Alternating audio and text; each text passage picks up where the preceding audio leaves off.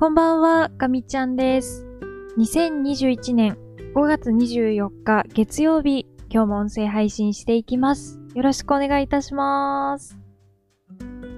毎週月曜日から金曜日まで夜にお届けしているポッドキャストです。お仕事か、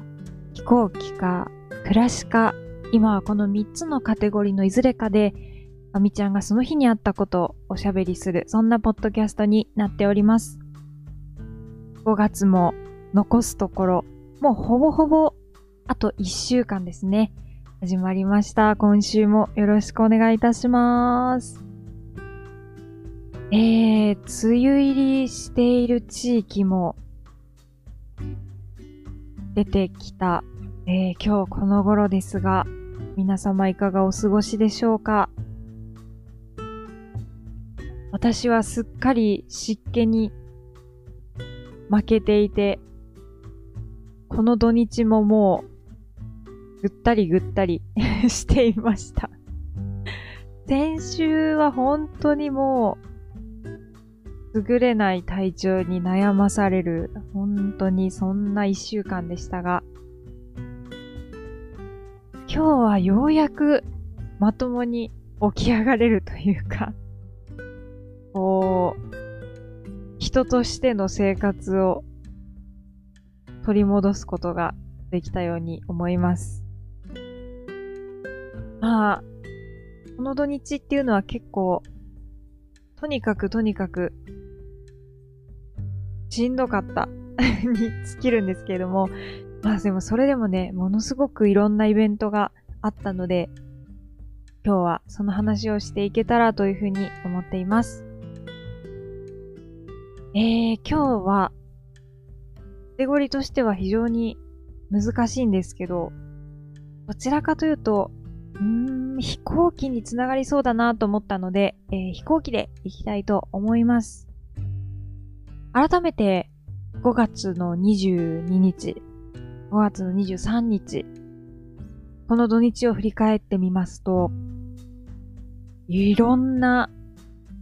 イベントが行われていました。はじめに、えっ、と、土曜日ですね。先週末のガミちゃんラボでもお伝えしたんですけど、えー富士総合火力演習がありましたね。えっ、と、私は土曜日の朝はラジオを聞いていることが多くて、うっかり、こう、スタートを見逃してしまったんですけれども、途中から見始めて、年、なんだか短かった気がするんですけど、気のせいですかね。なんか、前は前段と後段があった気がするんですけど、今年は9時半頃からサクッと始まって、サクッとお昼ぐらいに終わってたような感じがあって、あれこんなに早かったかなっていう感じでした。まあ、お天気もね、そこまでいいっていうわけではなかったので、えー空挺効果とかもなかったんですよね。えーっと、空挺効果というのは、あの飛行機から空挺部隊といって、えー、隊員さんが飛行機から綺麗に等間隔でこう降りていって、途中でパラシュート開くっていう、そういう作戦の中のあの一つなんですけれども、すごいかっこいいんですよね、本当に。航空祭とかでも、あの、やってくださる時があって、CH47 とか、あの、チヌークとかね、そういう飛行機から降りたりとか、あと C1 輸送機から、えー、降りたりっていうパターンもあって、すごいかっこいいです。ということで、まあそれがね、ちょっと今回はなかったですね。あとは、えー、私は本当に陸上自衛隊関係って、ほとんど分かってないんですけど、やっぱりこう、アルファベット何文字とかかの乗り物とかがね、結構あって、あの、すごい、とにかく、かっこいいんですよね。こう、一種乱れぬ動きというか、本当にもう統率が取れていて、あもう絶対もう、本当に組織力ってすごいなって、この総会を毎年見ていて思います。ちょっとね、間違ったこと言うと、なので、ちゃんと調べてから撮り始めればよかったんですけど、えー、っとですね、AV だったかな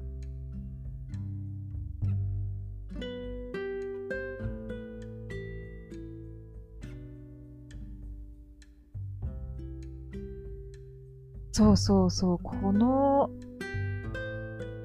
水陸機動団という、あるらしくて、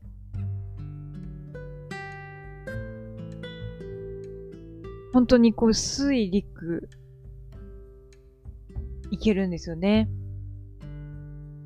これの訓練も東海の中でやられてましたけども、これめちゃくちゃかっこよかったですね。アムトラックっていう愛称で呼ばれてるんですね。アムトラックっていうのは聞いたことある？あ、アメリカではアムトラックって言うんですね。で、自衛隊だと、表示として出てたのは AAV ね、とかありました。あとは全然、あの、名称が覚えられない様々な高性能の乗り物だったり、いろいろなものっていうのがあって非常に楽しかったです。えー、YouTube でね、アーカイブ見られるので、気になった方はぜひ見てみてください。っ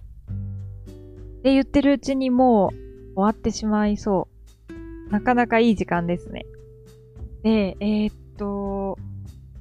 他にもね、いろいろあったんですよ。ちょっと明日に持ち越すかもしれないんですけど、えっ、と、日曜日ですね、今度は。日曜日は、えー、私朝から見始めたんですけど、えっと、また名称を忘れてしまったんで 調べるんですけど、えー、っとですね。スーパー耐久であってたか。そうですね、合ってました。えー、スーパー耐久ですね。スーパー耐久シリーズの、えー、9時ですね。それが、土日にかけてやっていて、えっ、ー、と、これ24時間の耐久レースだったんですよね。で、またこれもね、まあ土曜日からやってたので見ればよかったんですけど、私は日曜日の朝から見てました。で、24時間耐久だったので、え、朝から見始めて、残り、何時間とかだと、5、6時間とかでしたかね。っていうところからあの見始めてたんですけど、すごい、もう、楽しかった。本当に、もう音がいいんですよね。あの、私、スパー GT は、あの、たまに見に行くことがあって、まあ、あの、エンジン音が素晴らしいんですけど、で、今回特にあの取り上げられてたのが、えー、ガズーレーシング、あのトヨタがやられてる、えっ、ー、と、レースチームですね。合ってますよね。ちょっと不安になって。そうそうそう、ガズレーシングですね。で、えっ、ー、と、